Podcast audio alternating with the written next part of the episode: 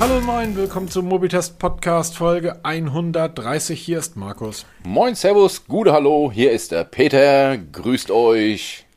Ach, wunderschönes Wetter draußen. Ja, es war gestern, also ich habe ja zum Glück zwei Fahrräder. Ich habe ja mein Rennrad und wenn man mir bei eins klaut? Nee, hier klaut man nicht. Also doch, Fahrräder werden ja tatsächlich auf dem Dorf geklaut, als wenn es keinen Morgen gibt, weil die Bauern hier alle denken, irgend so ein Fahrrad ist ja nichts wert. Mein Fahrrad ist teurer als ein Trecker, du Vogel. Aber die stehen alle bei... Also das eine hängt hier, da wo ich aufnehme, in meinem Homeoffice-Keller. Mein Rennrad hängt hier direkt neben mir an der Wand. Und das Mountie, das Crossrad, das steht halt sicher im Schuppen. Aber bei dem Wetter gestern, das hat gegossen wie aus Eimern, da habe ich gedacht, irgendwann so geil, jetzt irgendwie mit dem Mountie los. Weil ich war vor einigen Tagen, war ich mit meinem Rennrad los und da fing es an zu regnen. Und ich hatte das Sony dabei, das Xperia. Ich teste ja zurzeit, wie ihr auf Instagram gesehen habt, das Xperia 10 Mark III. Langsam kommen wir durcheinander, Sony, ne? Sony, wir müssen mal ernsthaft über euren Namen reden. Und ich habe es vorne in meiner Halterung drin gehabt, in der Halterung vom Fahrrad. Da fing es an zu regnen. Was A, doof war, es hat geschüttet wie aus Eimern und ich bin irgendwie auf 25mm Reifen Slicks unterwegs gewesen. Das war schon blöd. Und das Handy ist nass geworden wie Sau. Also es ist wirklich durchgehalten. Gibt's nix. Wasserdicht, ist ein Sony. Genau. Hatte IP als Zertifizierung, waren mit die ersten. Ich kann mich noch erinnern, das Xperia, wie hieß denn das? Xperia Z, das allererste. Das Z1. Das Z1, was diese erste kantige Form hat. Da war ich mit meiner Tochter im Schwimmbad und dann guckte mich eine Mutter an, was ich jetzt mache. Und ich sagte, ja, ich will mal kurz Unterwasserbilder machen. Also mit dem Handy und blub war ich weg. Und habe dann Unterwasserbilder gemacht mit dem Handy. Die Blicke, unbezahlbar. Falls ihr jetzt wieder Essgeräusche von mir hört, ich ziehe mir gerade ein Cappuccino-Eis rein. Cappuccino-Eis, ja, ich trinke lieber Cappuccino. Nicht. Ja, es knuspert aber nicht. Ja, da hast du recht. Du hattest mir ja neulich, als ihr in Italien wart, hattest du mir Fotos aus Florenz geschickt. Jupp. Und ich hatte dir Nachtbilder zurückgeschickt, auch aus Florenz. Ganz genau. Schöne Fotos, gute Qualität. 10 Jahre. Mit einem Sony Xperia Z3 kompakt. Und das war damals schon wasserdicht. Yeah. Das hatte über den USB-Anschluss, unten wo du geladen hast, war so eine Klappe. Und wenn du die aufgelassen hast, hat das Handy gemeckert. Jedenfalls ist er schweinenass geworden und plötzlich tauchte auf dem Display so ein Hinweis auf, dass der USB-Anschluss entweder, da stand, ich müsste jetzt nachgucken, ich habe natürlich einen Screenshot gemacht, nass geworden ist oder irgendwelche Teile drin sind und das Handy sagt Bescheid, wenn man es wieder nutzen kann. Und so nach einer halben Stunde im Trockner sagte das Handy dann so, jetzt kannst du mich wieder aufladen. Fand ich super. Ja, das ist halt Wasserdichtigkeit, wie man sich's wünscht, ne? Wobei Samsung macht's ja auch. Wenn man beim Samsung die Batterieabdeckung früher nicht zugemacht hat, richtig, stimmt, hat das gejammert, dass die Abdeckung nicht richtig zu ist. Aber soll man bitte kontrollieren. Und dieses Mal ist es auch noch. Wie ist es denn jetzt im Moment? Irgendwas ist doch da, wenn du dann irgendwas nicht richtig zumachst. Was, den SIM-Tray, glaube ich, war das oder was ist da? Dass er dann sagt, hier, ich bin jetzt auch nicht wasserdicht, kontrolliere mich bitte nochmal. Also da machen sich die Hersteller schon Gedanken, finde ich gut natürlich. Ne? Das ist, Wasserdichtigkeit ist eh wichtig. Weil wie oft ist mir schon passiert, dass da hier mal der Kaffee drüber geschüttet wird oder das Wasser, weil man es passiert halt einfach. Und wenn du dann nicht ein bisschen wasserdicht bist, dann hast du halt verloren. Ne? Und da es ist tatsächlich ein einziges Mal passiert, dass mir ein Handy in die Badewanne gefallen ist. Mir ins Klo, der Klassiker.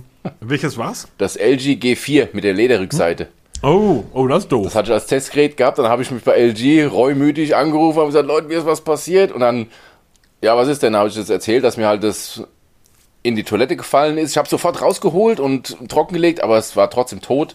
Und dann hat sie angefangen zu lachen, dann sagt sie, Herr Welz, wissen Sie, wie oft ich das höre? Aber Ihnen glaube ich die Story sogar. Und ja, shit happens, passiert nichts, ich schicke Ihnen Neues zu. Man muss dazu sagen, bei LG, ich glaube, es hat kein Blog, keine Seite, kein Podcast mehr für LG getan als wir. Genau, okay, und was hat's gebracht? Nix, sie sind tot. Aber das LG G4, das mit der Lederrückseite, habe ich zweimal gehabt. Kultgerät, absolut Kult. Habe ich zweimal gehabt, habe ich glaube ich schon mal erzählt. Ja. Habe ich mir vor 3 oder 4 Jahren dann nochmal vom Urlaub gekauft, weil ich wusste, okay, das hat eine perfekte Kamera, also wirklich eine Mega-Kamera. Ich könnte da mal Fotos von online stellen, die sind der Hammer. Und das ist bei einem Gerät, das damals schon 6 oder 7 Jahre alt war. Über Sony kann man ganz kurz sprechen. Das ist das Mittelklasse-Gerät von Sony, was ich gerade teste, das 10.3er. Ich würde ja noch unglaublich gern das am 1.3er testen, habe aber schon die ein oder andere Kritik darüber gehört, dass die Kamera nicht ganz so geil sein soll oder nicht ganz so geile Fotos macht. Von anderen wiederum habe ich gehört, mega. Das eine hat ja auch eine Linse, die Größe ändert. Also die Linse ist variabel innerhalb des Smartphone-Gehäuses. Das heißt, das Ding hat zwei Linsen verbaut und du kannst die wechseln.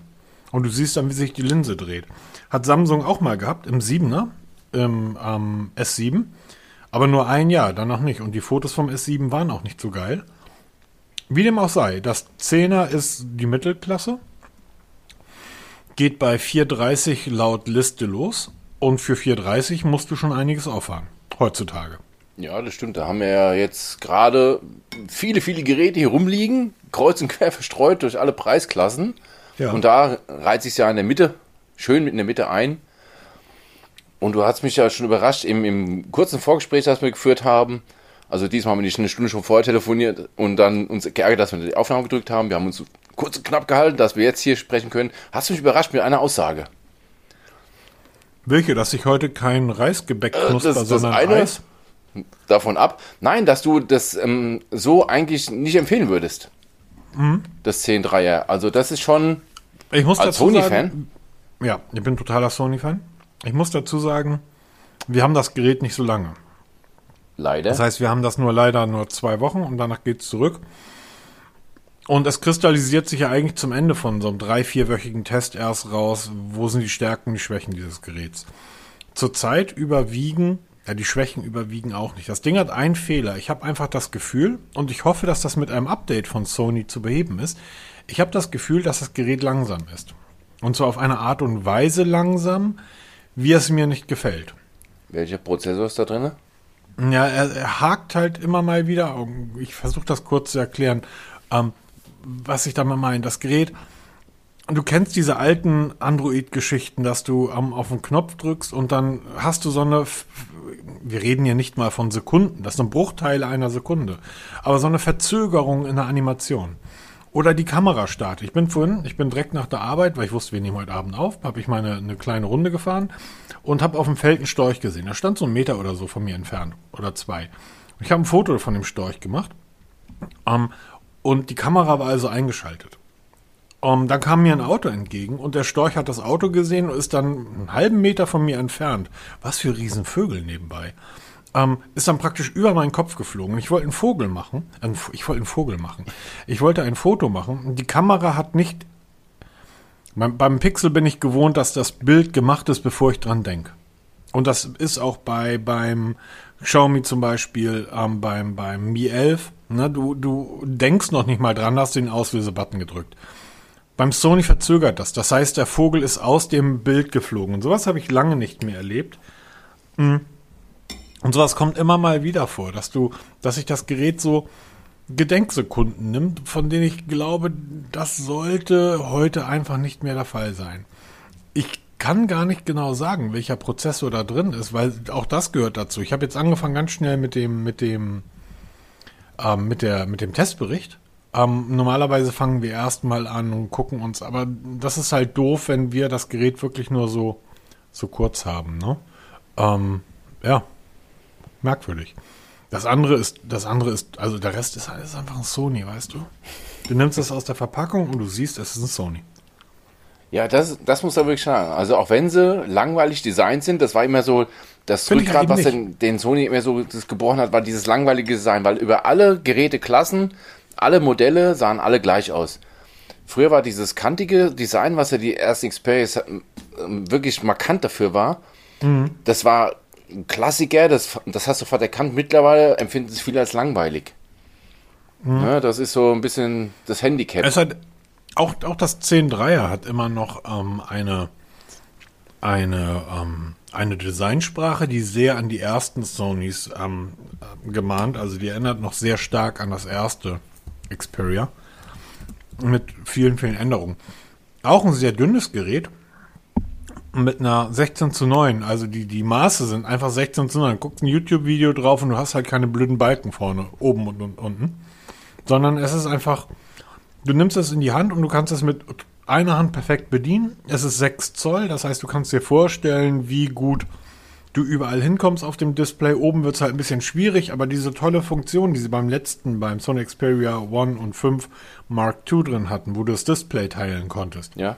Das haben die jetzt fest ins Betriebssystem mit eingebaut, also in ihre UI. Du kannst jede App auf dem Display mit einem langen Druck starten. Da öffnet sich halt dieses übliche Fenster, wie du es von Android kennst, ne? Dieses Vorschaltfenster, wenn du länger drauf drückst. Und da ist jedes Mal die Möglichkeit, sofort als teilbare App öffnen, oben oder unten. Ist total, also es bietet sich einfach an. Hm. Die Kamera ist gut. Also die Kamera ist wirklich gut. Ich habe da auch schon einige Fotos mitgemacht. Audio brauchen wir nicht drüber reden. Das ist ein Sony, ne? It's a Sony. Das ist noch eigentlich der Claim, war mal früher auf jeden Fall. Ja, ist übrigens der Snapdragon 96. Genau, ich habe es gerade vor mir. Ich habe mal, macht man eigentlich nicht im Hintergrund ein bisschen googeln, aber ich habe mir jetzt mal das Datenblatt rausgezogen, ist ein Snapdragon 690 5G Prozessor drin. Also ein guter Mittelklasse-Prozessor. Mhm. Guck mal, ich habe ja als Vergleich immer das Xperia, das Pixel 4a. Ist ja auch ein kleiner Snapdragon drin. Das Ding rennt einfach wie Sau. Na, und deshalb sage ich mir, wenn so ein Pixel 4a so rennen kann, dann sollte ein Sony auch rennen. Ja, aber du hast bei dem Vorteil, wobei Sony hat ja auch wenig Bloatware, ne? Also es ist ziemlich Android-like, ne? Wenn ich mich recht erinnere. Also, ja, absolut. Also sie haben wie üblich ihre eigenen Programme mit dabei, eigene Kamera, Galerie, eigene. Ja, ist bei dem nicht dabei. Oh, also klar. Okay. Also es ist nicht die Standard Android-Kamera dabei, aber es ist auch nicht wie bei den Xperia 1 und 5 Mark II, was ja die Flaggschiffe vom letzten Jahr waren und jetzt wohl beim Xperia 1 Mark III, die Namen, Alter. Also bei dem neuen sollen sie wohl die Standard Android-Kamera weggelassen haben und haben nur ihre an die Sony Alpha erinnernde Kamera-App drin haben. Bei dem Sony ist eine normale Kamera-App drin. Okay. Also nicht wirklich viel Besonderes. Ein paar Spielereien. Nicht so übertrieben wie beim Xiaomi Mi 11. Oh, da schreibe ich gerade Tipps und Tricks hier. Oh Himmel. Ich glaube, das wäre der längste Tipps und Tricks-Artikel, weil ich finde, da funktioniert das ja unfassbar. Der Wahnsinn, oder? Also es ist irre. Ich war so froh, dass ich in meinem Testbericht, der übrigens online ist, so froh, dass ich da immer wieder schreiben konnte. Ja, und dann kommt der Tipps- und Tricks-Artikel von Peter. Ja, genau, steht, danke. Schön weitergeschoben. Total gut. Aber du hast recht, man soll nicht googeln nebenbei. Auf meinem tollen Chromebook läuft gerade das Elfmeterschießen zwischen Spanien und der Schweiz. Fußball, okay, Themawechsel. Da bin ich raus. Entschuldigung. Nee, aber es ist wirklich, ich habe jetzt ja das Mi 11, diese Tipps und Tricks, und das ist wirklich unfassbar, was da in dem Betriebssystem drinsteckt, aber du verläufst es unheimlich schnell. Das ist mir aufgefallen, wenn du dann bestimmte Funktionen suchst, gerade so, die haben zwar Benachrichtigungen ziemlich zentral zusammengefasst, aber trotzdem noch Untermenü und dann, wo du Sachen vermutest, wo sie nicht sind, da sind sie dann, und wo du sie vermutest, da sind sie nicht. Also das ist schon sehr komplex, das muss man echt mal sagen, ne? Es sieht auf den ersten Blick gar nicht so wild aus. Nein, oder? Es sieht total schön sortiert alles. Ne? Für alles hast du eigene Punkte. Und dann gehst du in die Menüs und dann kaskadiert sich das so weit runter, also dass du teilweise 4-5 Mal unter Menü reingehst. Das ist schon heftig. Also, aber ein geiles Telefon, muss ich echt sagen. Was beim Sony, um das Thema mal abzuschließen, auch wieder toll ist, Fingerabdrucksensor im Ein-Ausschalter. Ich mag sowas. Das Beste überhaupt. Weil du hast immer den Daumen am Rahmen, an der Power-Taste, ob du willst oder nicht. Und Sony ist der Erste, der das damals gemacht hat, den Abdrucksensor in den Power-Button. Und ich frage mich, warum nicht mehr Hersteller darauf anspringen. Irgendeiner hat es noch, wenn ich mich recht erinnere. War das nicht Oppo? Irgendjemand hatte es auch da drin. Ne? Und das finde ich so eine geile Geschichte. Da musst du nicht umgreifen, nicht nach hinten greifen, nicht nach vorne greifen. Da, wo der natürliche Daumen liegt, ne? Weil die allermeisten von uns haben das Telefon in der rechten Hand liegen und genau da der Daumen ist am rechten Rahmen und da müsste der Power-Button hin. Ich kann mir vorstellen, dass das zu teuer ist. Die Flaggschiffe haben ja gar keinen Fingerabdrucksensor mehr. Ja, du hast halt auch eine ganz kleine Fläche, ne, mit der du das erfassen musst. Oder halt im Display. Und sobald du in die Budget-Phones gehst und Fingerabdrucksensor haben möchtest, ich glaube, der muss schon sehr, sehr, weil der ist einfach blitzschnell und ich habe noch keine Fehleingaben gehabt. Ja, aber du hast also ja, du musst überlegen, du hast ja da super kleine Fläche für den Fingerabdruck. Du musst da hochsensible Technik reinsetzen, die den Finger auf jeden Fall erkennt. Bei einem normalen Fingerabdrucksensor, ob jetzt vorne oder hinten, hast du ja fast die 5-6-fache Fläche zur Verfügung, damit irgendwas vom Daumen überhaupt erkannt wird oder vom Finger. Ne? Also genau. Das ist die Eingabe. Also der muss schon sehr, sehr empfindlich sein. Ja, also das ist schon, aber es funktioniert halt. Also es klappt, sieht man bei Sony. Mhm. Bin, wie gesagt, hin und her gerissen und ich glaube, hätte ich das Gerät eine Woche länger oder zwei, würde es totalen Ausschlag dafür geben. Zurzeit bin ich halt so ein bisschen, dass ich denke, also es hat einfach nicht so viel Zeit gerade, mir die positiven Dinge zu zeigen, weil diese Geschwindigkeit oder dieses Stocken, das ist halt das, was du die ganze Zeit siehst. Aber mal abwarten, vielleicht tut sich ja noch was, ich habe ja noch ungefähr in einer Woche muss ich wieder weg. Vielleicht rüttelt sich ja nochmal wach und dann... Jo, dann lass mal kurz über deine Victor-Ladehalterung sprechen. Ich weiß überhaupt nicht, was das ist. Ja, doch, du weißt es schon, weil du hast ja schon beide liegen. Unser Superfan kann man es schon nennen, der Victor. Sorry, es tut mir so leid, natürlich. Ich dachte, Victor-Ladehalterung, da hat er wieder irgendein Quatsch fürs Auto gekauft, wo er sein Handy reinhängt, was heutzutage irgendwie... Nein, von Victor. Natürlich, das Ding steht doch hier bei mir auf dem Schreibtisch. Ja, das wollte ich ja gerade sagen. Schon geinstagrammt. Der Victor hat seinen 3D-Drucker angeschmissen. Ist das geil. Und hat für deine Garmin und für meine Apple Watch eine Ladehalterung gebaut oder drucken lassen. Und das ist so genial. Also ich habe ja mit 3D-Druckern 0 Erfahrung. Ich bin da schon ziemlich scharf drauf, aber wenn ich mir immer so anhöre, was er dann so berichtet, ist es wohl nicht so einfach. Man muss ja schon reinfuchsen. Und das ist so geil gemacht. Es ist zwar ein bisschen Fummelei, weil das mein Ladepuck für die Apple Watch da wirklich mit Macht durchgepresst werden muss, aber das sind mehrere Teile, die man ineinander setzen kann und das Ding passt, Entschuldigung, wie Arsch auf Eimer. Das ist so perfekt gemacht. Und auch von der Qualität her, klar, es ist halt nicht mit Hightech zu vergleichen, wie man es jetzt von einem professionellen Händler bekommt. Aber hey, das hat ein Hörer, Leser für uns gemacht. Einfach so, ich war total überrascht hier und ey, super geil. Es steht bei uns, wird jetzt jeden Tag benutzt, von mir und meiner Frau oder von meiner Frau und mir, der Esel nennt sich zuerst. Und ey, super, vielen, vielen Dank. Ja, vielen Absolut Dank. Genial. Ich habe einen Kollegen, der auch eine Garmin hat. Und dann habe ich das neulich irgendwie in so einem Meeting oder in so einem Call irgendwie. Dicke, gucken, was ich bei mir auf dem Schreibtisch. Nein, was ist das? Ich sehe, ja, Hammer, oder? Also ich bin total geflasht und habe mich wirklich, wirklich gefreut. Und das kommt nicht häufig vor, weil Norddeutsche, wir freuen uns nicht so sehr. Apropos, worüber ich mich auch gefreut habe, ist, lieber Peter, dass du keine Besprechung von China-Vorstellungen in unser Notizheft geschrieben hast und ich habe wirklich keinen Plan, was du damit sagen willst. Es ist... Weil alles, was wir besprechen, kommt aus China. Ja, natürlich. Nee, es geht darum, es werden ja permanent irgendwelche Smartphones vorgestellt. Und die Blogs oder alle großen Seiten sind voll davon, von irgendwelchen Smartphones, die irgendwo auf der Welt vorgestellt werden, vornehmlich in China.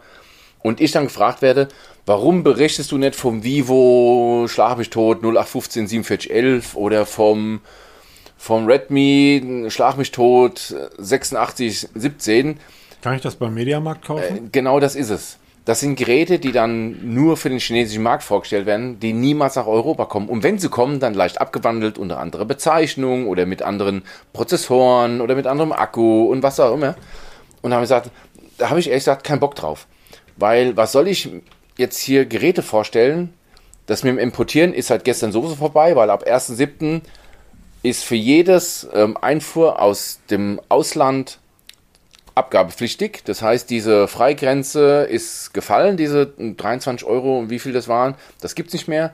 Und auch diese Tricksereien, die da AliExpress und GBS und so weiter gemacht haben, ich glaube, das hat sich so ziemlich erledigt. Und jetzt wird es noch eher oder noch seltener der Fall sein, dass irgendwelche Leute aus China sich Smartphones importieren, weil halt eben zu den günstigen Preisen halt noch diese super Steuern dazukommen. Dann hat sich es nämlich ganz schnell erledigt. Dann hast du nämlich fast die Preise wie Deutschland, aber halt keine Garantie. weil die hast du einfach in China nicht. Und deshalb habe ich auch keine Lust, da Zeit zu verschwenden für irgendwelche Smartphones, die sowieso niemals bei uns das Licht der Welt erblicken werden. Und für die zwei Läden, die es interessiert, gibt es genug andere Seiten, die sich damit beschäftigen, die mit damit ihre Seiten füllen. Deshalb habe ich keine Lust, über irgendwelche Smartphones zu sprechen, die es halt bei uns nicht geben wird. Wenn sie dann bei uns vorgestellt werden, offiziell, dann ist das was anderes. Oder halt Smartwatches, weil die meisten kommen halt aus China, aber die werden dann über kurz oder lang auch nach Deutschland kommen, Europa, und dann werden sie natürlich besprochen. Aber jetzt für irgendwelche No-Name-Smartphones, von denen ich auch selber nie was gehört habe, die mich null interessieren, habe ich auch keine Lust zu schreiben. Oder? Ja, vor allen Dingen, was soll das? Ja, also, genau. Also dann kannst du wirklich Podcasts nur über neue Vorstellungen von irgendwelchen Smartphones machen. Da kannst du Datenblätter runterrasseln, die du dir aus dem Chinesischen übersetzen musst. Und dann zu sagen, ja, gibt es halt nur in China, ob es in Europa gelauncht wird und zu welchem Preis, ist halt nicht bekannt. Das macht da auch keinen Sinn dann. Was bringt das? Also wenn ich bei Amazon den Begriff Smartwatch eingebe, dann erhalte ich 30.000 Ergebnisse. Da brauchst du auch nicht bei AliExpress bestellen. Nee, genau. Aber wenn ich jetzt sage, 30.000, da sind dann die üblichen, die wir ja auch schon mal immer mal wieder besprochen haben, die Yamais und die ja alle eigentlich die Eidos sind. So, warum soll ich die 730. Eido L02 oder 205L besprechen?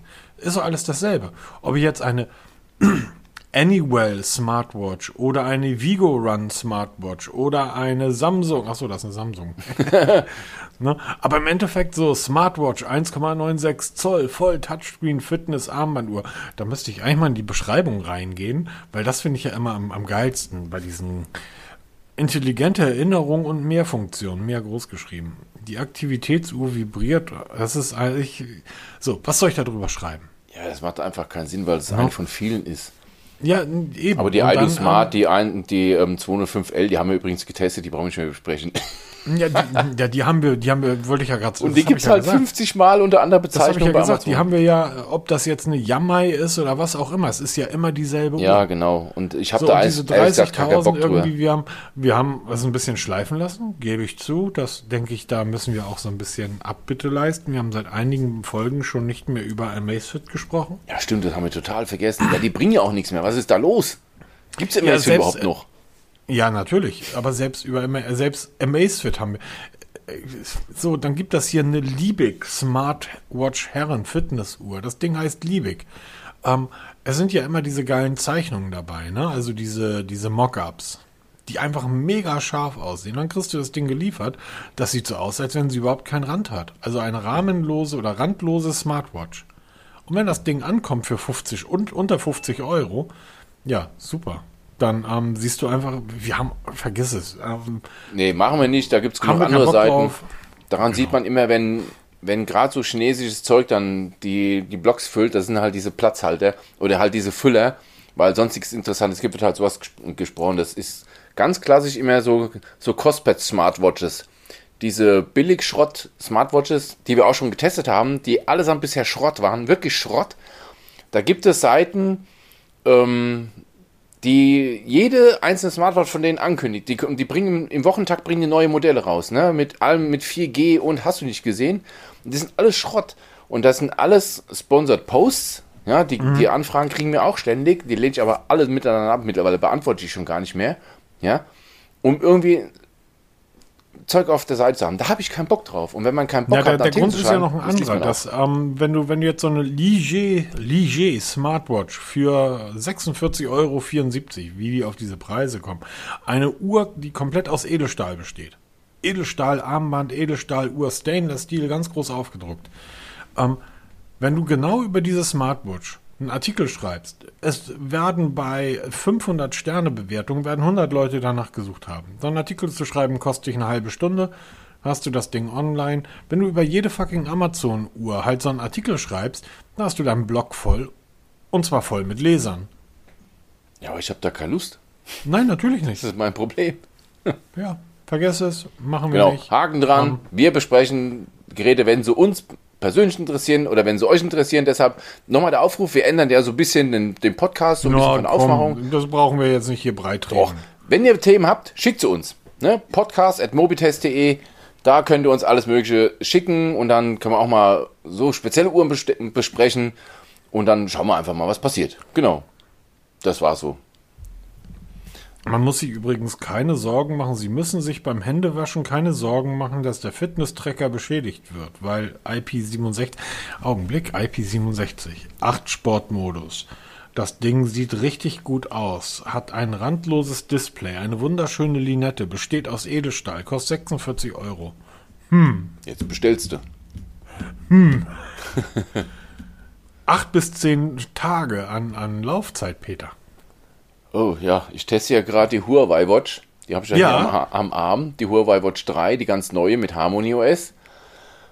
Da stand auch irgendwas von 7 Tage Akkulaufzeit. Wenn ich das Always-On-Display aktiviert habe, komme ich auf knapp 30 Stunden. Und ohne Always-On-Display komme ich auf 2 Tage und also rund 52 Stunden. Ich weiß nicht, wie die auf solche Zeiten kommen. Keine Ahnung. Aber übrigens eine geile Uhr, ne? Muss man echt sagen. Sieht auch stark aus. Ja, sie ist wirklich. Ich habe am Anfang so ein bisschen gedacht, na, mit einer Lünette oben und der Taste unten. Sieht ein bisschen komisch aus. Aber das macht durchaus Sinn. Harmony OS, muss ich ganz ehrlich zugeben, sieht genauso aus wie die Huawei Watch 2. Also die ganzen vorhergehenden, da hat sich wirklich nichts geändert. Von den Funktionen her. Was dazugekommen ist, was man halt sofort merkt, das ist der Huawei App Store. Ne, diese hauseigene App Store, da kann man zig Apps auf diese Uhr installieren. Man kann über die Uhr telefonieren. Sie ist 4G-fähig. Also, das ist schon eine ziemlich geile Uhr, muss ich echt mal zugeben. Sie ist auch ziemlich genau, was EKG angeht. Da war ich sehr, sehr überrascht. Ich habe gestern Dienst gehabt und habe mal wieder mein ganz normales Sportprogramm abgerissen und habe dabei auch fleißig Puls gemessen und dann auch kontrolliert mit meinem Puls und mit meinem Oxygensensor. Und man muss sagen, das ist schon erstaunlich präzise, also wirklich super. GPS erstaunlich präzise, super gemacht. Also die Uhr bisher, dafür, dass es eine Huawei ist, die man eigentlich so für tot erklärt hat, ist die richtig gut. Ne? Also bisher gibt es sich gut, muss ich echt zugeben. Bin mal gespannt, wie es jetzt so weiterläuft, weil ich habe so ein paar kleine Geschichten, die mir so aufgefallen sind, negativ. Das ist zum Beispiel, wenn ich schlafen gehe, sie erkennt zwar den Schlaf automatisch, aber das Always-On-Display muss ich manuell abschalten, sonst leuchtet es die ganze Nacht mundherum. Das ist so ein bisschen komisch. Das habe ich in Erinnerung, das haben die alten Modelle, haben das dann automatisch gemacht. Da konnte man sagen, ab 22 Uhr machst du bitte das Display aus. Oder er hat es jetzt automatisch erkannt, das macht die nicht. Also muss wirklich jedes Mal händisch das in den Nachtmodus versetzen und auch das Display ausschalten. Das ist ein bisschen komisch. Aber sonst so, von der Verarbeitung ein tolles Armband, auch wenn es nur ein Silikonarmband ist. Es ist sehr, sehr hochwertig, sehr, sehr schön gemacht. Toll. Und ja, gefällt mir gut. Was wird die denn im Verkauf kosten? Oh, jetzt muss ich lügen. Ich glaube, das waren...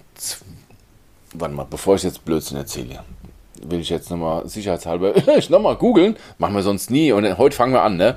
Ja, genau. Wir alles über Bord geschmissen. 3 heißt die, ne? Genau. Die Huawei Watch 3. 350, 370. Ja, genau. Da ist sie doch. Ich habe die schwarze Version, also die Standard in Anführungsstrichen. Die, wirklich eine feine Uhr. Ja, gefällt mir richtig gut. Also 3,69 geht's los. Aber ich habe die schon für 2,99 gesehen, wenn ich mich recht täusche. Die geilste ist halt die Elite Titan. Die hat halt wirklich ein Titangehäuse mit dem silbernen Armband. Die ist schon richtig geil. Also, ich muss sagen, bisher gefällt mir die richtig gut. Auch von der App. Richtig gut gemacht, gefällt mir.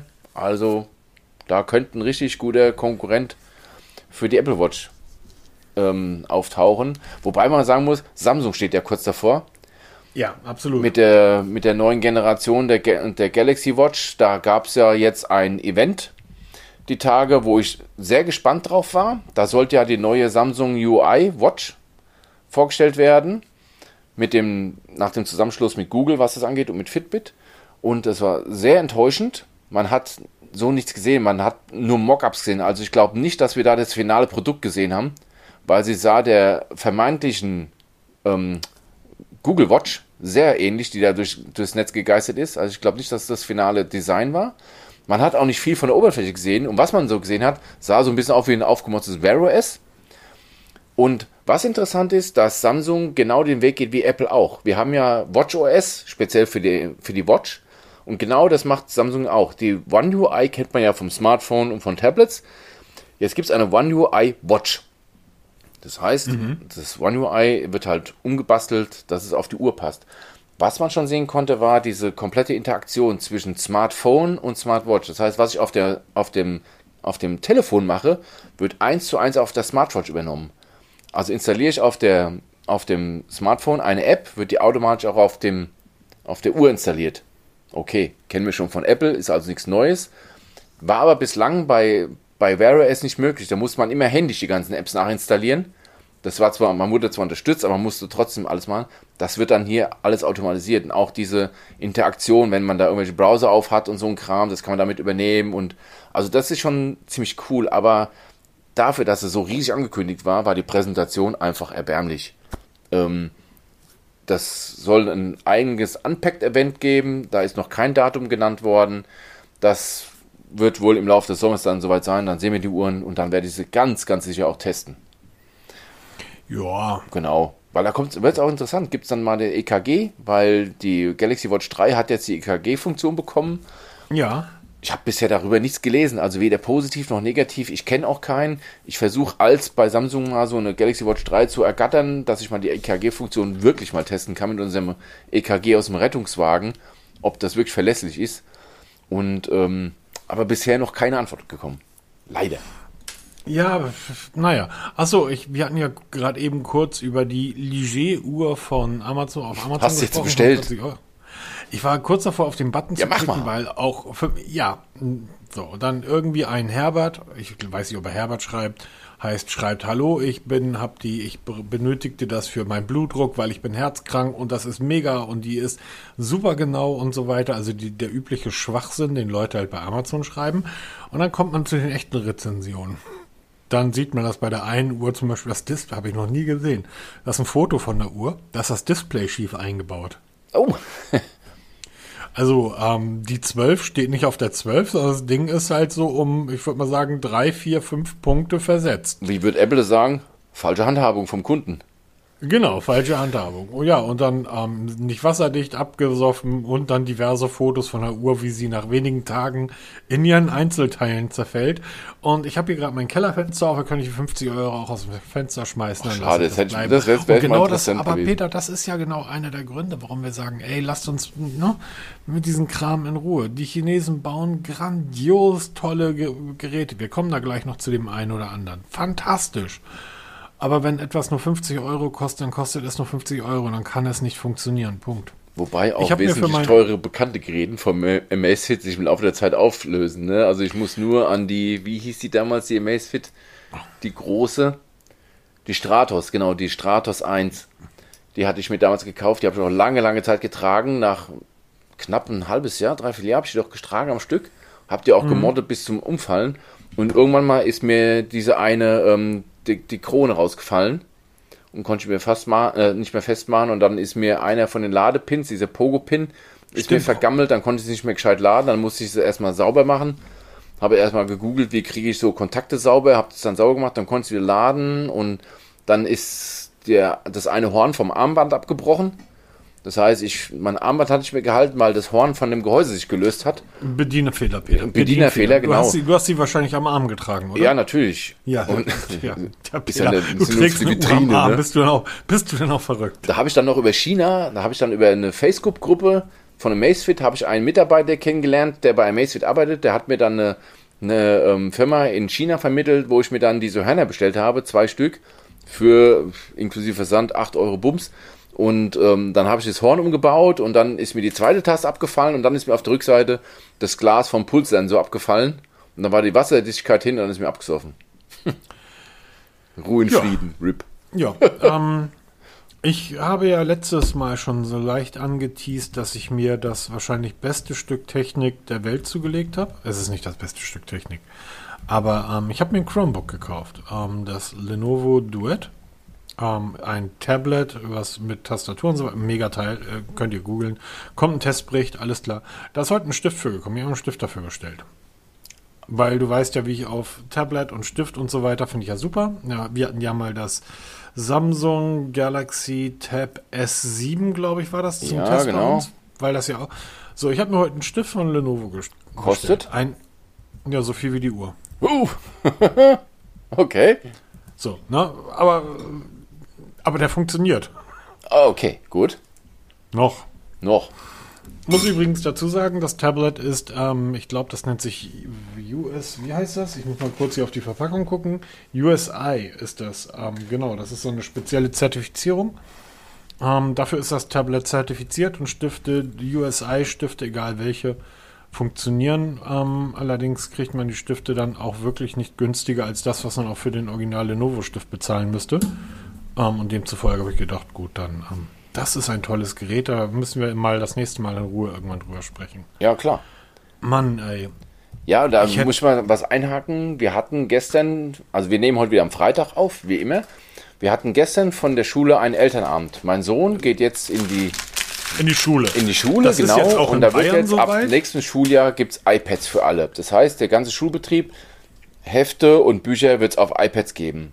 Das war halt so der Einführungselternabend, wo es dann darum geht, es werden iPads der Generation 8 gekauft mit 32 und 128 GB RAM, mit Case, mit AppleCare und Stift der ersten Generation. Wer kauft die? Was? Wer kauft die Tablets? Die Eltern kaufen es und der Landkreis beteiligt sich mit 50%. Also wir kriegen das gefördert vom Landkreis Aschaffenburg.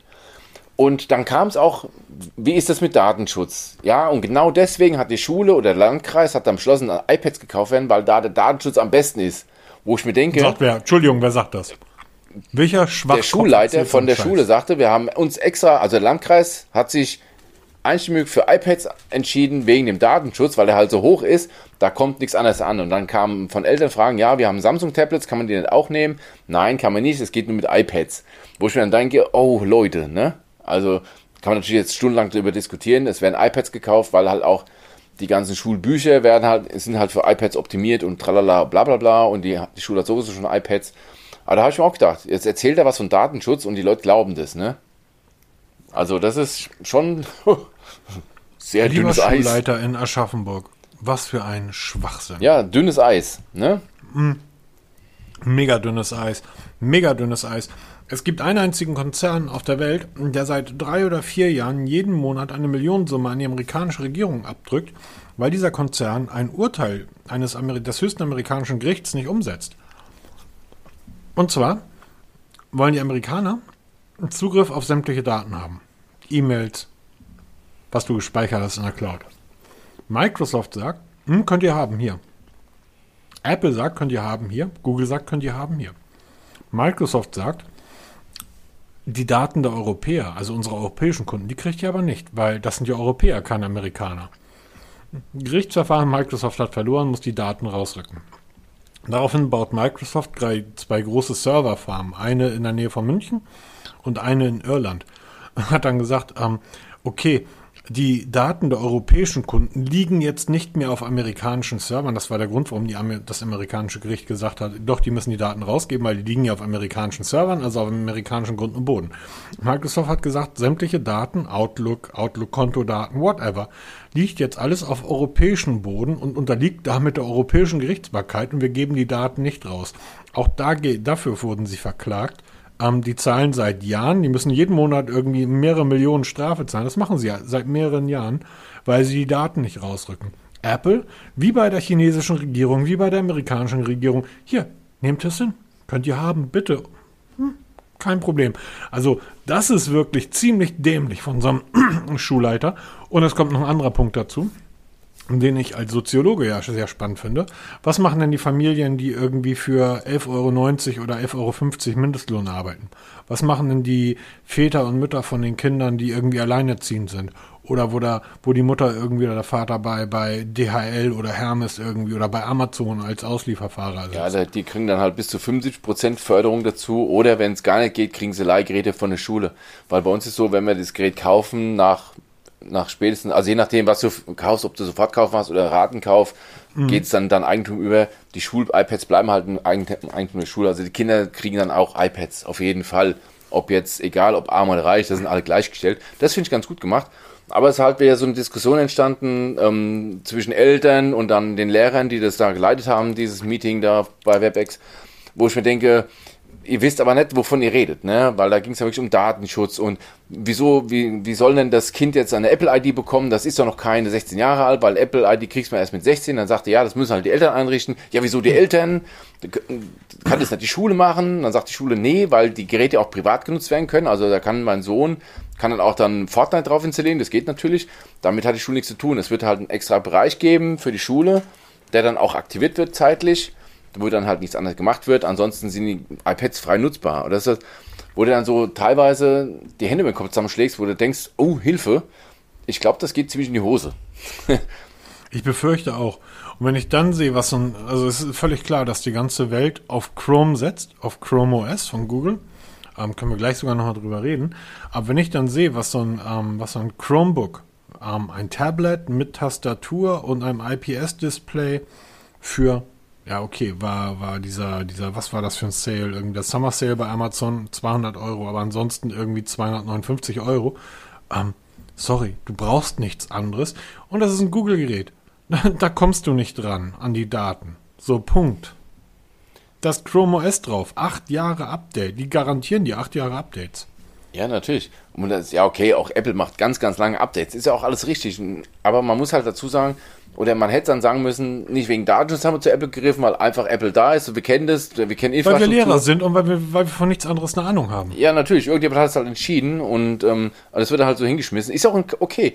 Aber ich hätte halt am liebsten mal gefragt, ey, warum nehmen wir keine Chromebooks? Da gibt es eine Tastatur dabei, da hast du ein richtiges Laptop, weil die brauchen ja auch in Zukunft Laptops in allem drum dran. Wir haben da auch die ganze Infrastruktur, die haben ja auch Schulsoftware da drauf, ja, wo dann Lehrer Schüler unterrichten können. Das gibt es ja alles bei Chromebooks. Das ist ja nichts Neues. Das ist ja in den Staaten oder auch in anderen europäischen Ländern sind Chromebooks weit verbreitet in der Schule. Zumal die halt auch die Hälfte kosten. Was hast du bezahlt für deinen Chromebook? Okay, jetzt im Sale normal kostet 2,49, ne? Der Stift kostet 50 Euro.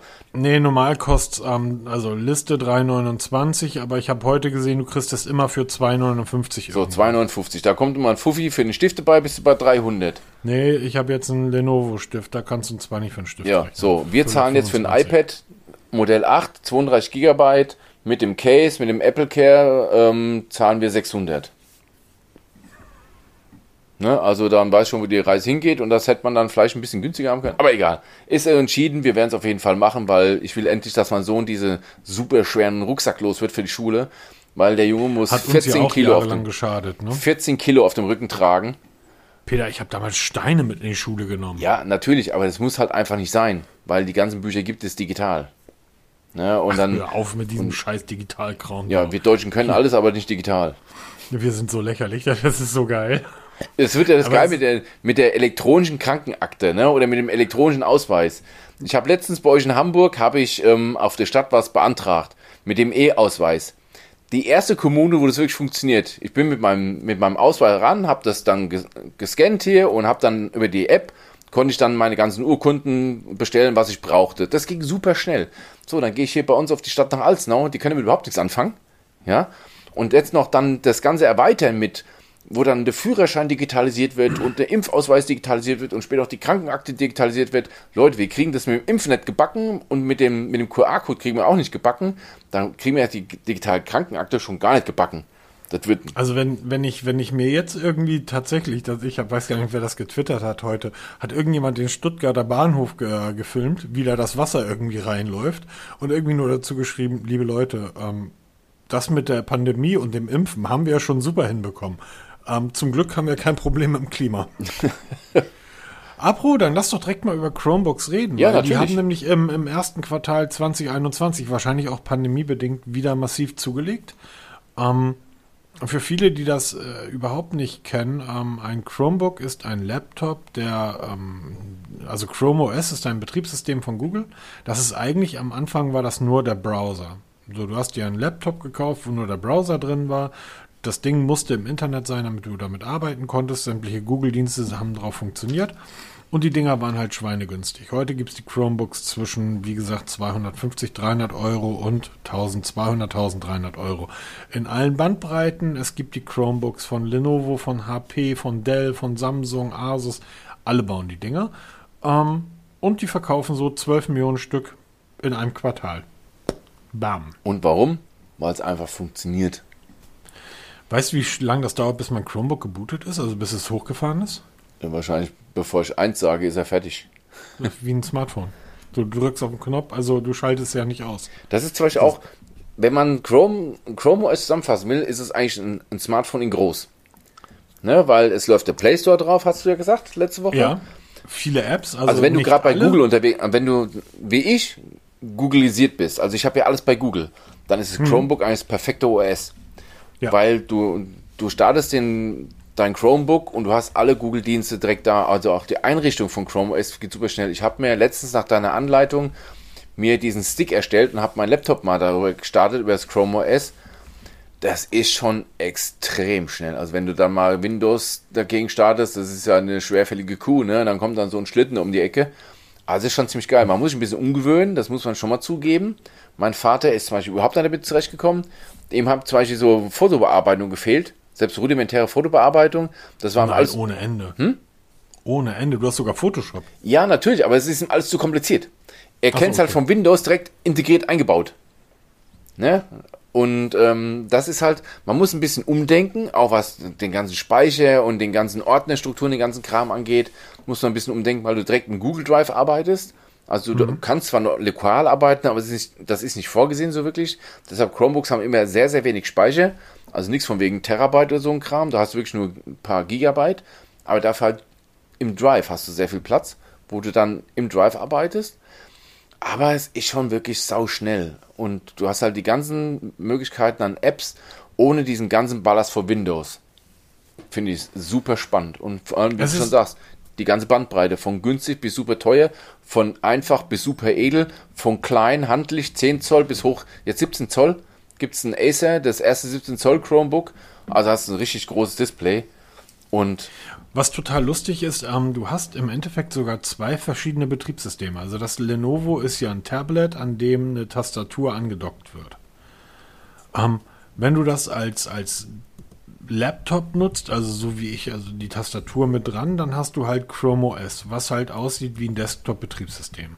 Wenn du das Tablet abnimmst, also das Display abnimmst und hast halt nur das Tablet in der Hand, dann ändert sich Chrome OS in einen Tablet-Mode. Und dann funktioniert das genauso wie beim iPad, indem du einfach Dinge durch die Gegend schiebst, Gesten, mehrere Fenster nebeneinander. Und der Vorteil ist einfach im Vergleich zu Apple und zu Windows, es ist einfach so wahnsinnig schnell. Und was mittlerweile auch geht, das ist mir jetzt aufgefallen, wie ich jetzt das... welches Telefon war das jetzt von den vielen, die ich hier liegen habe? Eins von denen hat mir angeboten, Chrome OS, dass ich mein Smartphone mit einem Chromebook verbinde. Habe ich ja natürlich. Mein Pixel ist natürlich... Genau, ja, natürlich. Mein Pixel macht es natürlich. Ich glaube, das war das Xiaomi, was mir dann angeboten hat, mich mit dem Chromebook zu verbinden. Und dann hast du diese perfekte Synchronisation, wie es auch heute zwischen iPad, iPhone und einem Mac hast. Also diese völlige Interaktion, das ist nicht nur Apple alleine, das machen mittlerweile halt auch andere und... Samsung ist ja da ganz, ganz vorne mit dabei und Chrome OS holt mit Riesenschritten auf und das ist diese komplette Interaktion, wo man unter den Geräten völlig nahtlos Dateien verschieben kann, Browserfenster verschieben kann. Also das ist Wahnsinn, diese Möglichkeiten. Du machst auf deinem Smartphone einen Browser auf und liest einen Artikel und stellst fest, oh, der ist aber lang. Und das Chrome OS hat eine Taste, hat einen Button, da klickst du drauf und dann wird sofort das, was auf deinem Smartphone geöffnet ist, sofort auf deinem Tablet oder auf deinem Chromebook geöffnet und dann kannst du das halt ganz entspannt irgendwie lesen. Und dann nimmst du den Stift dazu, unterstreichst irgendwas, bearbeitest das, speicherst das und das Ding ist genauso auch auf deinem Smartphone gespeichert. Und es kostet einfach nichts. Ne? Also im Vergleich zu dem, was du für einen, ich sag jetzt mal einen links von meinem, also in der Mitte steht mein Display, mein großer Bildschirm, rechts steht auf dem Ständer jetzt das Chromebook und links davon steht jetzt mein Dell. Mein Laptop, zugeklappt, Magnesiumgehäuse, ich glaube ein i5 oder ein i7 drin, höllenschnell, tolle Grafik, bla bla bla. Ja gut, aber bevor das Ding gebootet ist, ja, das ist da bin ich mit der Arbeit im Chromebook fertig. Ich habe übrigens den Xiaomi-Artikel zum Teil auf dem Chromebook geschrieben, zum Mi 11, weil ich einfach wissen wollte, ob das mit der Tastatur geht. Geht. Also ich schreibe da jetzt keine 3000 Worte drauf, aber so irgendwie einen Artikel korrigieren und so weiter, problemlos. Genau, das ist es doch. Was machen die meisten Leute damit? Da wird halt mal eine E-Mail geschrieben, aber man schreibt doch kein Buch damit. Ja, da muss man immer sehen, was brauchen die Leute und was brauchen die Leute wirklich? Weil was ich brauche, Ich habe mir auch hier einen riesen Huawei Laptop gekauft. Im Endeffekt brauche ich es nicht, weil ich ja nur Artikel schreibe. Ich brauche keine Mods-Bildbearbeitung oder so ein Kram. Ich fand es halt geil. Deshalb habe ich das gekauft, aber mir wird auch 100% ein Chromebook reichen. Deshalb, ich denke mal, ich werde in Zukunft dann mal Richtung Chromebook marschieren und mal anschauen, ob das funktioniert, ob das was für mich ist. Warum nicht? Da du ja komplett im Google-Kosmos zu Hause bist, von Kalender, allein dieser Kalender und diese Kleinigkeiten. Natürlich habe ich Teams drauf installiert, logisch, und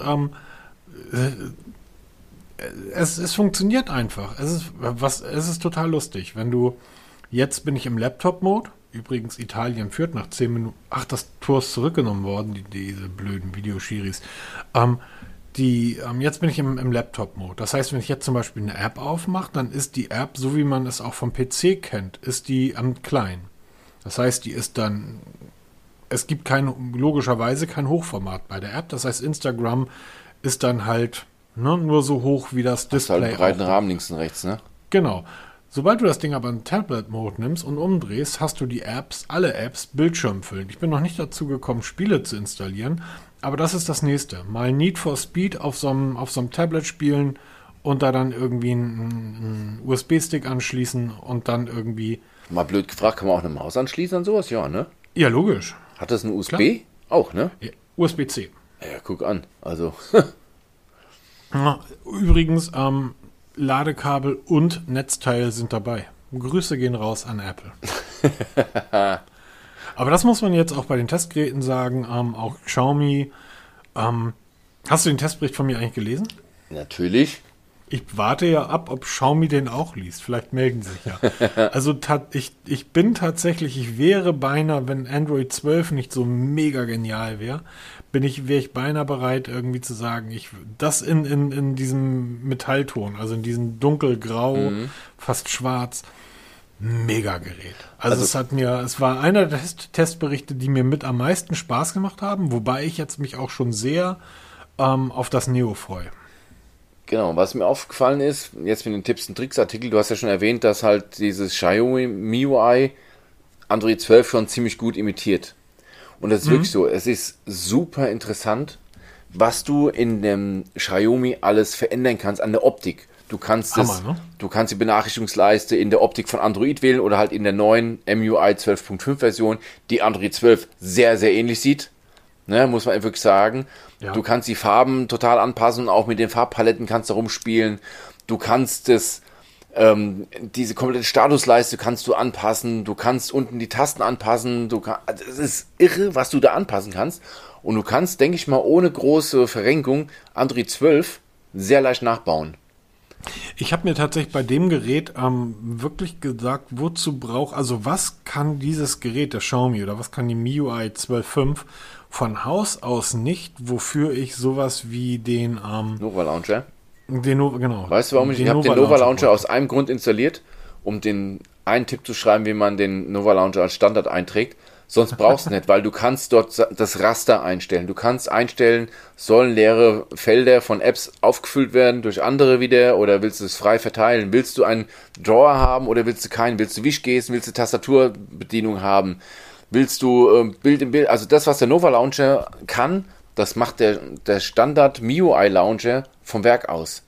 Also das ist riesig. Ich sage ja, wird mit Abstand der längste und größte Tipps und Tricks Artikel, den ich jemals geschrieben habe, weil das so irre viel ist. Ich habe schon überlegt, Sachen wegzufallen zu lassen, die schon gar nicht mehr so spektakulär sind, die trotzdem schon selten sind, aber halt nicht spektakulär, weil ich ständig über neue Sachen finde. Super klasse. Dann lass uns doch mal kurz über Android 12 sprechen. Ja, klar. Ich habe ja die Beta 2.2 mittlerweile auf dem Gerät drauf. Da ist immer noch ein kleiner Bug, also die läuft nicht perfekt. Dieser Google News Feed, der schließt sich die ganze Zeit. Es gibt übrigens einen neuen, der ist auch schon für den Pixel draußen. Der sieht ein bisschen neu aus, ist ein bisschen schöner gemacht. Als wir das erste Mal drüber gesprochen haben, war ich ja schon so sehr begeistert. Es wird immer runder. Die Animationen sind unglaublich sanft und gleichmäßig. Wir reden hier von Android und ich habe das auf einem 300 € Gerät auf dem Pixel 4a. Also wirklich Schwache Leistung, schwacher Prozessor, wenig Arbeitsspeicher, ne? Und es ist einfach unglaublich, ja, smooth, wie man so schön sagt. Mir gefallen so Kleinigkeiten. Zum Beispiel ist normalerweise, bin ich es bei Android gewohnt, wenn ich mit meiner Kreditkarte zahlen will, drücke ich zweimal den einen Ausschalter und dann ist meine Kreditkarte da. Ist jetzt nicht mehr der Fall, weil jetzt ist die ist Google Pay praktisch in die Benachrichtigung gewechselt. Und dort ist dann auch in einer dieser großen Benachrichtigungsteils die Kreditkarte leicht abgebildet. Das heißt, du siehst die da sonst. Ich finde sowas toll. Das heißt, da ist ein Bild oben also wirklich ein JPEG oder ein Foto, oben in den Schnelleinstellungen drin. Sowas finde ich einfach toll. Und die Benachrichtigungsleiste, wie sanft die nach oben rutscht, ich könnte das den ganzen Abend machen. Das ist so cool. Was hast du für ein Hobby? Benachrichtigungsleiste ziehen. Benachrichtigungsleisten hochfischen. Ja, ich finde, da sind einfach ganz, ganz, ganz viele kleine Dinge dabei. Und das meiste ist eben nicht nur unter der Haube, sondern das meiste ist sichtbar. Und das ist neu. Bei Google war ja sonst immer so 1, 2 Kernfeatures, die wir so mit einbauen. Und dann haben sie uns gesagt, unter der Haube ist ganz, ganz viel passiert. Und am Ende des Tages richtig viel bemerkt hat man davon noch nicht. Hier ist das anders. Ja, siehst du. Also ich freue mich immer öfter und immer mehr auf Android 12. Ich hoffe ja, dass das OnePlus dann ziemlich schnell, also mein Nord 5, CE 5G, dass es dann halt schnell auf Android 12 kommt, weil leider gibt es die Beta dafür nicht. Aber ich bin super gespannt. Ich halt beim Sony auch so ein bisschen, warum ich dann tatsächlich auch vom Sony so ein bisschen, ich hatte ja überlegt, das 1.2er mir zu holen. Ich habe es übrigens einem Freund empfohlen oder einen Arbeitskollegen und der hat sich das Xperia 1 Mark II gekauft und ist mega zufrieden damit. Ist die Update-Fähigkeit. Sony sind nicht die schnellsten, was Android-Updates betrifft. Leider. Ja. Und dieses Android 12, ich finde das mittlerweile so schön und so toll. Also für ein neues Smartphone, da ist die Kaufentscheidung, wie schnell dann wie schnell das OS geupdatet wird, gehört damit zu. Also das ist für mich mittlerweile tatsächlich ein wichtiger Kaufpunkt. Vor allen Dingen, weil ja auch die ganzen großen Hersteller mittlerweile auch dazu übergehen, ihre Update-Fähigkeit ihrer Smartphones dann deutlich länger zu bespielen. Ja, ganz aktuell, Oppo hat diese Woche per Pressemitteilung verlauten lassen, dass alle hier in Deutschland erhältlichen Oppo-Smartphones 3 Jahre Sicherheitsupdates bekommen, was sich im ersten Moment richtig geil anhört. Es geht nur um Sicherheitsupdates. Es wird nicht von Major-Updates gesprochen. Und 3 Jahre Sicherheitsupdates machen mittlerweile eigentlich alle großen. Und Find X wird diese Sicherheitsupdates im monatlichen Rhythmus bekommen, so wie es auch Samsung macht und viele andere Hersteller machen. Die Reno und die A-Serie bekommen dieses Update alle 3 Monate, Sicherheitsupdates. Das wird extra hervorgehoben. Man muss aber dazu wissen, dass Android eigentlich die Hersteller dazu verdonnert, vierteljährlich Sicherheitsupdates nachzuschieben. Leider halten sich alle dran. Aber Oppo hat jetzt da versprochen, wir machen jetzt alle Quartal, gibt es Sicherheitsupdates, 3 Jahre lang und für die Find X-Serie, weil ich habe ja das Find X3 Neo gerade hier liegen zum Test, die bekommen monatliche Sicherheitsupdates und das auch 3 Jahre lang. Aber halt eben kein Wort über Major-Updates.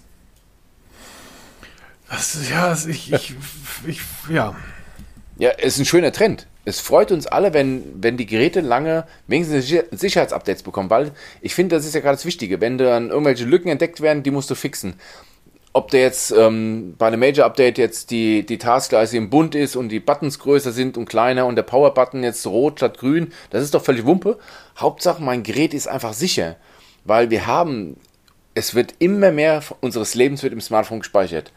Wir hatten vorhin schon mal darüber gesprochen, dass irgendwann mal, jetzt neben dem Impfzertifikat wird der Führerschein digital gespeichert. Irgendwann mal werden unsere Autoschlüssel digital gespeichert.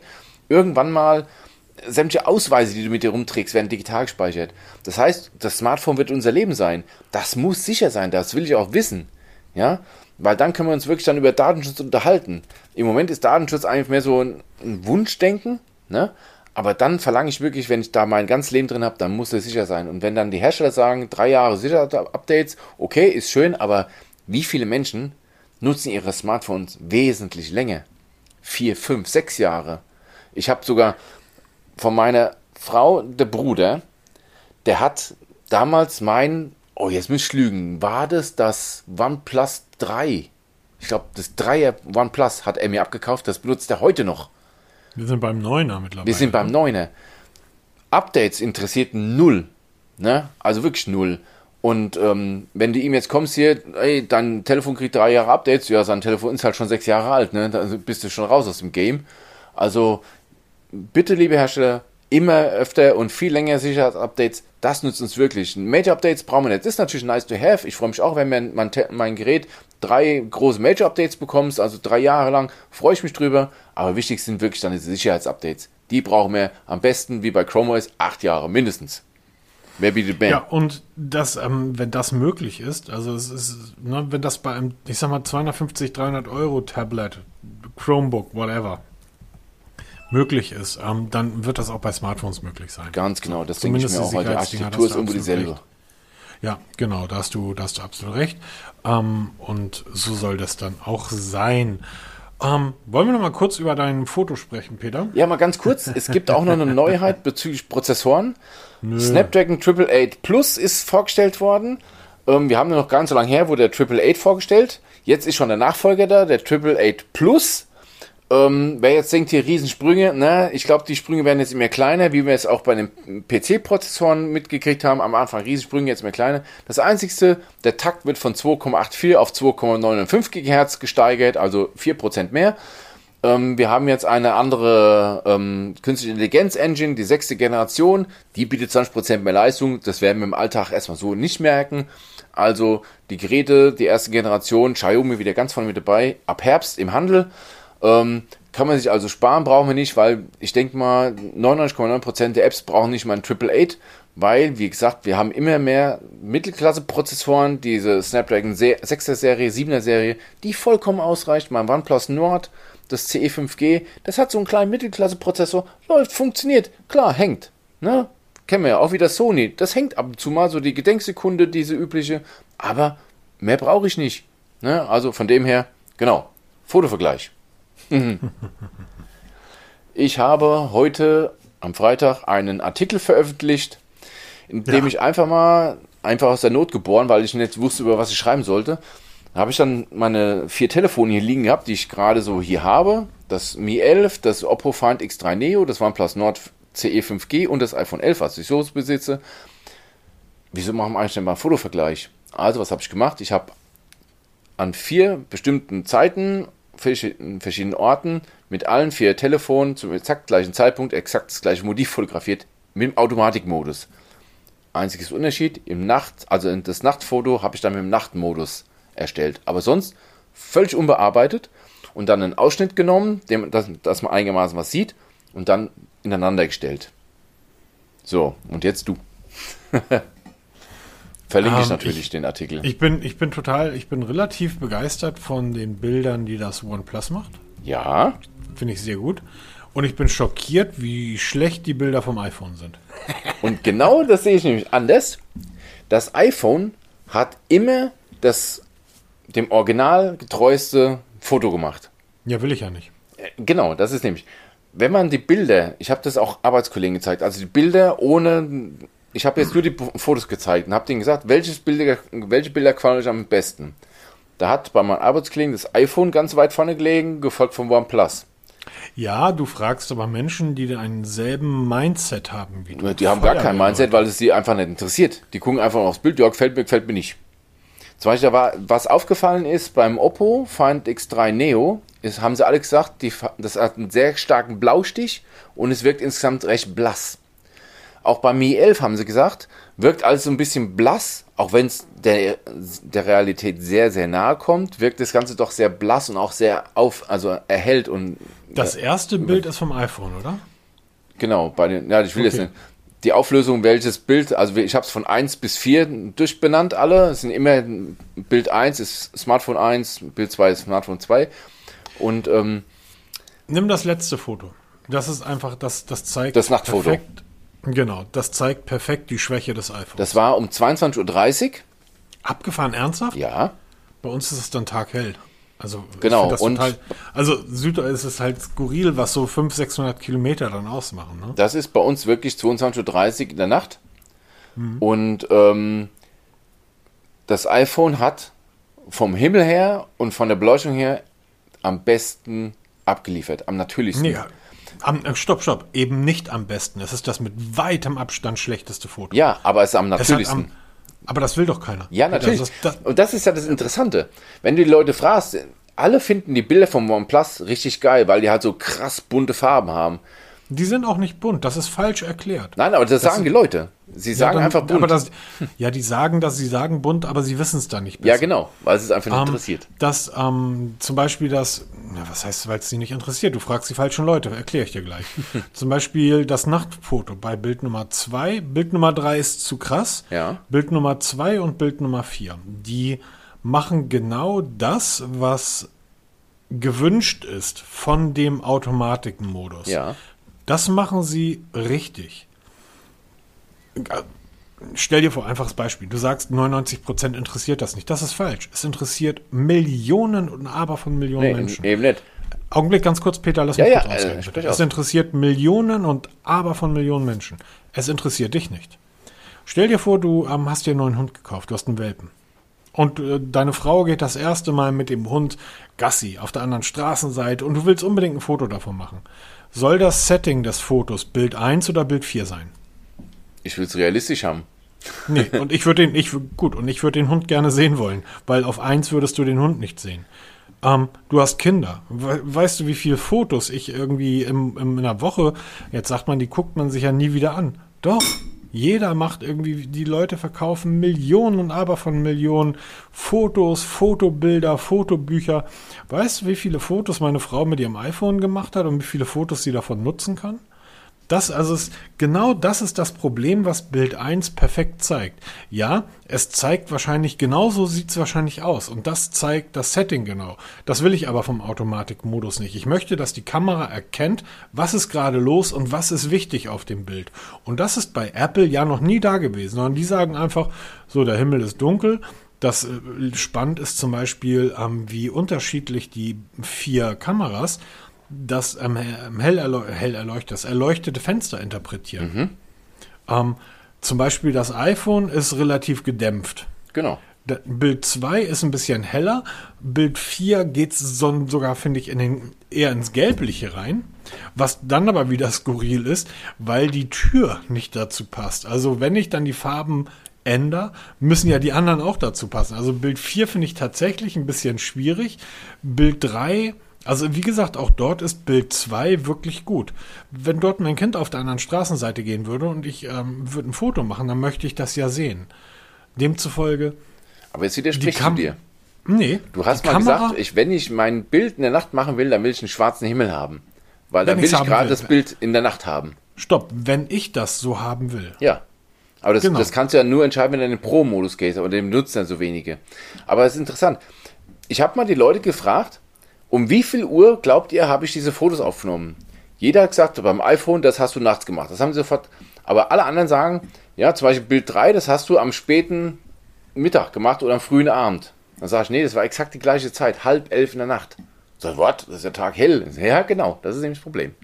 Es ist schon interessant, wie die Kameras, das sind alles hervorragende Kameras. Wenn du nur dieses eine Bild von diesem einen Telefon siehst, beste Beispiel, ich habe letzte Woche von meiner Mutter gesprochen, ja, der ich die Bilder von der Toskana gezeigt habe, die wir mit dem iPhone gemacht haben und mit dem OnePlus Nord.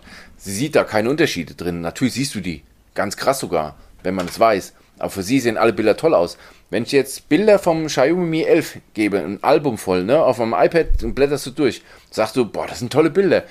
Kriegst du dann die Bilder vom OnePlus dazu gezeigt, parallel, oder vom iPhone oder vom Oppo, in direkter Folge, dann siehst du natürlich Unterschiede. Aber wenn du nur dieses eine Bild hast, dann sagst du bei allen, boah, toll. Das ist halt das Interessante dabei. Das war auch der Grund, warum ich mal diesen Vergleich machen wollte.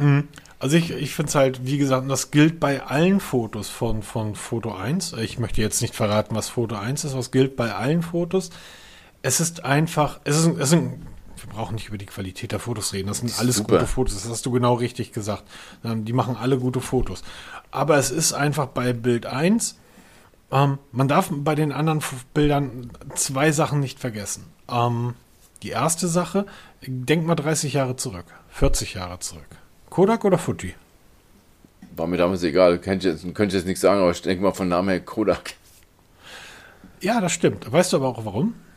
Das waren offenbar Unternehmen. Kodak, nee. Ja, daran, das hat tatsächlich ein Stück weit damit zu tun.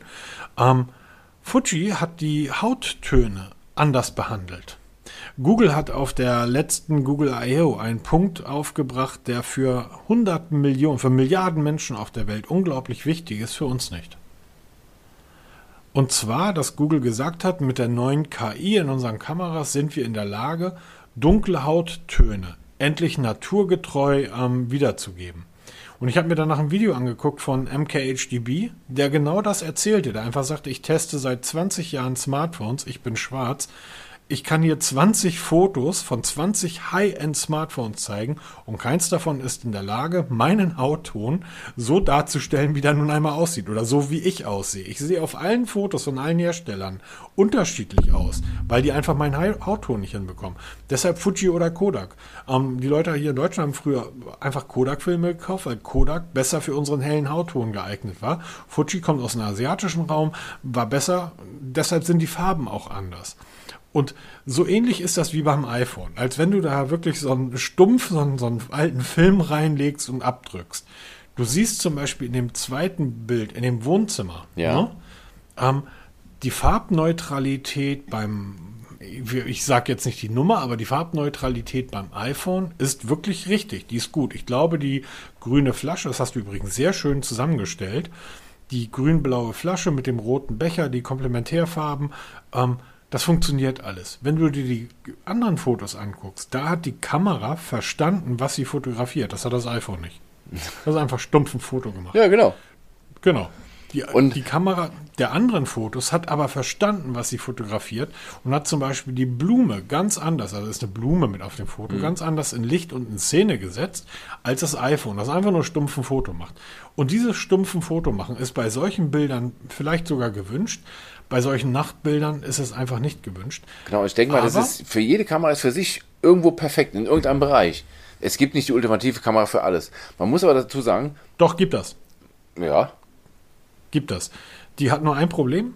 Weitwinkel ist nicht ganz so geil und Zoom ist eine Katastrophe. Pixel. Okay, Pixel 5, ja, wahrscheinlich. Pixel 4a. Oder Pixel 4a, ja, ist ja dieselbe Kamera. Pixel 3, Pixel 2, die haben ja alle dieselbe Kamera drin und dieselbe Software. Das Ding macht perfekte Fotos mit einer Bildneutralität wie das iPhone, mit einer Tiefe und mit einer Dynamik und Dramatik wie die anderen. Aber es wirkt halt nie übertrieben. Aber dazu kommt, der Zoom ist eine Katastrophe, der Weitwinkel ist, naja, sie hat einen, sagen wir es so. Das heißt, da kannst du wirklich nur, und die Makroaufnahmen sind. Joa. Ja. Es gibt sie. Ja, also, aber für mich immer noch, und deshalb sage ich auch, KI schlägt am Hardware oder Software schlägt Hardware, finde ich immer noch die besten Fotos und ich habe sie fast alle ausprobiert. Und direkt danach bin ich dann schon fast bei LG, beim G4, damals mit dem Laser. Großartige Fotos, aber du musst immer 3 machen beim LG. Weil es kann halt gut sein, dass 2 davon Mist sind. Aber 1 ist dann brillant. Okay. Ansonsten Sony. Okay, das nehmen wir jetzt mal so auf. Ich verlinke mal, wie gesagt, den Artikel in den Shownotes. Abschließend noch, ich habe ja das OnePlus auch so gelobt, weil ich gesagt habe, das gefällt mir richtig gut. Hallo OnePlus, ihr habt doch das 9, ne? In Zusammenarbeit mit diesen, ihr wisst schon, schwedischen Kamerahersteller. Hm? Schickt doch mal rüber. Es ist seit einem halben Jahr oder so auf dem Markt oder seit 3 Monaten. Die Blogger haben es alle durchgehabt, irgendwie die Testberichte sind geschrieben. Kommt, schick mal rüber. Jetzt machen wir die richtigen Tests. Übrigens, Das OnePlus Nord CE 5G hat auch ziemlich geil abgeliefert. Das muss man sagen, das ist das mit Abstand günstigste Gerät aus dem Testfeld da. Ne? Ja. Und Spielt ganz oben mit. Das hat vielen, vielen Leuten gefallen. Und warum? Das sieht man bei dem Testfoto im Garten. Das ist übrigens die Uniklinik Frankfurt. Ein Gebäude von der Rückseite. Das hat mir ganz gut gefallen. Deshalb habe ich das fotografiert, weil da halt viele verschiedene Farben sind. Und da hat dieses eine Bild hat den Leuten von OnePlus am allerbesten gefallen, weil die sagen, das hat richtig tolle Farben, kräftige Farben. und holt genau die Details raus, die du sehen willst. Und das ist alles diese HDR-Technik. Ne? Da hat das iPhone halt wieder so ein bisschen blass abgeliefert und alle sagen, boah, also das OnePlus-Bild dagegen ist richtig krass, weil es richtig krass liefert, aber ist halt nicht realitätsnah. Aber sieht halt geil aus.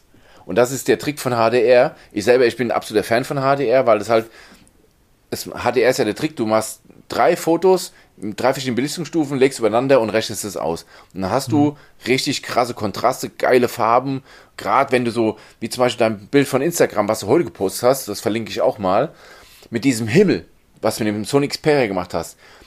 Allein schon diese Wolkenformation am Himmel. Ja, die war krass. Mega. Und sowas kriegst du halt nur mit einer einigermaßen Kamera hin. Und wenn du dann da noch HDR drin hast, dann hast du diese Unterschiede, diese krassen Farbunterschiede noch krasser. Und deshalb liebe ich HDR. Es hat nicht mehr viel mit der Realität gemein, aber diese knalligen, krassen Farben, wow. Ist der OnePlus-Testbericht eigentlich schon online? Der ist online, ja. Warum hast du den dann nicht mit Smartphone-Testbericht vertaggt? Ich sehe gerade, dass unter Smartphone-Testbericht der nicht auftaucht. Gute Frage. muss ich korrigieren, ja. Ja, mach das mal bitte, damit die Leser, wenn die auf der Startseite sind, auch gleich diesen großartigen Testbericht finden. Genau, das machen wir. Und ich finde aber, dass sie beim OnePlus Nord, dass sie einfach auch tatsächlich mit allem wieder abgeliefert haben. Das Gerät sieht einfach auch wirklich, wirklich schön aus. Das Gesamtpaket ist ein richtig tolles Gesamtpaket. Ja. Und das kostet jetzt auch nicht die Welt, oder? Nee, absolut nicht. Übrigens, das Artikelbild von dem Kameravergleich zeigt alle Geräte mal auf der Rückseite, weil von vorne war es langweilig, dann sahen sie alle gleich aus. Das Sony, guck mal, das ist wieder geil. Das Sony kannst du dazulegen, das Sony wird zu erkennen. Ja, leider, habe ich es nicht hier. Ne? Ja, blöd. Markus, zieh mal nach Bayern, komm mal nach Bayern, komm ins gelobte Land. Ja, genau. Kurze Frage, wer hat denn das Foto gemacht? Wie? Welches Foto? Das von dem Artikelbild? Ja, das war mal. Lass mich raten. Das hast du mit dem iPhone deiner Frau gemacht. Ich sehe da so einen leichten Schleier drüber. Nee, das ist mit meinem iPhone gemacht, weil ihr es ist das rote. Achso. Ich dachte, Peter, du bist der mit dem roten iPhone. Nee, ich habe meins im Carbon-Case. Nur bis ich das Carbon-Case abgefummelt habe, sind die nächsten 3 Generationen iPhones da. Deshalb habe ich gesagt, komm Schatz, gib mir mal dein Telefon. Was für ein unglaubliches Tor. Unglaublich. Ja, 2-0. Übrigens, darüber macht man sich ja gar keine Gedanken, auf was für scheiß Displays wir früher gucken mussten. Ne? So ein IPS-Display... Auch das geht. Es gibt heute immer noch genug Smartphones mit IPS-Displays. Ich habe heute übrigens, wir waren heute auf der Zeil, ne? Frankfurt Einkaufsstraße, wir waren heute zum ersten Mal seit Corona mal wirklich auf der Zeil wieder so richtig shoppen. Da hat neben mir ein junges Mädchen gestanden, was so 16, 17 Jahre alt, mit dem iPhone, ich tippe, was man so noch erkennen konnte, war es wohl ein iPhone 10, also ein X. Sowas von zerstört. Also da war die Spider-App, war ja noch, gelinde gesagt, das Beste daran. Aber da sind Teile vom Display rausgebrochen. Sie konnte die Frontkamera nicht benutzen, weil sie hat dann laut telefoniert, hat gesagt, ich kann auf Frontkamera umschalten, die ist mir rausgefallen. Also, von wegen Displays. IPS-Displays, es gibt genug Leute da draußen, die noch mit IPS-Display rumlaufen und die sind nicht schlecht. Ja, das ist genau dasselbe mit Prozessoren, haben wir vor kurzem drüber gesprochen. Ich habe hier ein 300€ Chromebook irgendwie und das Display ist einfach ein Kracher. Ja, natürlich. Für ein 300€ Gerät. So ja, und das, wenn du ein IPS-Display hast, du siehst da genauso gut drauf wie auf einem AMOLED-Display. Ja, AMOLED ist ein bisschen bunter, ein bisschen akkusparender, aber beschissener in der Sonne, weil geh mal mit dem AMOLED-Display richtig in die Sonne rein und mach das mal mit dem IPS. Ich arbeite mit meinem Chromebook ja sehr häufig draußen. Ja, beim IPS siehst du was, bei AMOLED wird es ein bisschen problematisch. Deshalb haben auch viele Smartwatches, gute Smartwatches, keine AMOLED-Displays. Ich rede jetzt von guten, Garmin und wie sie alle heißen, die teuren, haben keine AMOLED-Displays. Warum? 11 Meter, was pfeift der da für einen 11 Meter? Der ist doch bezahlt von den... So. Nein, aber wirklich so, das hat seinen Grund, weil AMOLED in der Helligkeit echt Probleme hat. Das habe ich auch bei der Huawei Watch übrigens. Gerade mal, was meine Garmin-Uhr für ein Display hat. Ja, da ist kein AMOLED-Display drin. Nein, natürlich nicht. Ja, und auch der Xiaomi Mi 11 wieder, Tipps und Tricks, das hat ein AMOLED-Display. Und was hat es? Es hat einen extra Sonnenlichtmodus. Das erkennt nämlich, wenn es da draußen hell wird, und was macht es? Es erhöht die Helligkeit nur mal um 20%, also von 100 auf 120%. Weil sie genau wissen, dass es Probleme gibt und das merkst du auch richtig, richtig krass in der Sonne. Wie gesagt, ich habe das Gerät ja getestet. Ja. Das ist tatsächlich ein fantastisches Smartphone. Und wenn Xiaomi das Ding in Mineralgrau irgendwo rumliegen hat und nicht mehr braucht, her damit. So. Genau. Ja, Stunde 20 für Quatsch, ne? Absolut. Würde sagen, machen wir Schluss für heute. Machen wir Schluss für heute. Ich will den Elfmeter der Belgier noch sehen. Genau, die Gewerkschaft ruft. Überstunden. Ja. Auf jeden Fall. Ich wünsche euch viel Spaß bei allem, was ihr vorhabt. Lasst euch gut gehen. Wie gesagt, wenn ihr Themenvorschläge habt, was auch immer, wenn ihr euch beteiligen wollt, Kommentare habt oder weiter, schickt sie an podcast@mobitest.de. Dann werden wir uns dem widmen. Wir wollen euch mehr einbinden in den Podcast. Es gibt nächste Woche auch was zu gewinnen wieder. Ich habe hier noch ein bisschen was rumliegen. Und das geht dann nächste Woche raus. Deshalb hört rein oder parallel lest den Blog. Da ist es nämlich auch zu gewinnen. Man muss ja nicht mehr Podcast hören. Es können auch die Leser gewinnen. Genau, das machen wir dann nächste Woche wieder. Guti, auch von mir, entspannt euch eine schöne Woche. Ich glaube, ich habe noch 3 Wochen, bis ich meinen Urlaub habe. Juhu. Entspannt euch, genießt das Wetter und nochmal vielen Dank an Victor. Genau, danke Victor. Hat mich wirklich gefreut und ja, bis die Tage. Macht's gut, tschüss.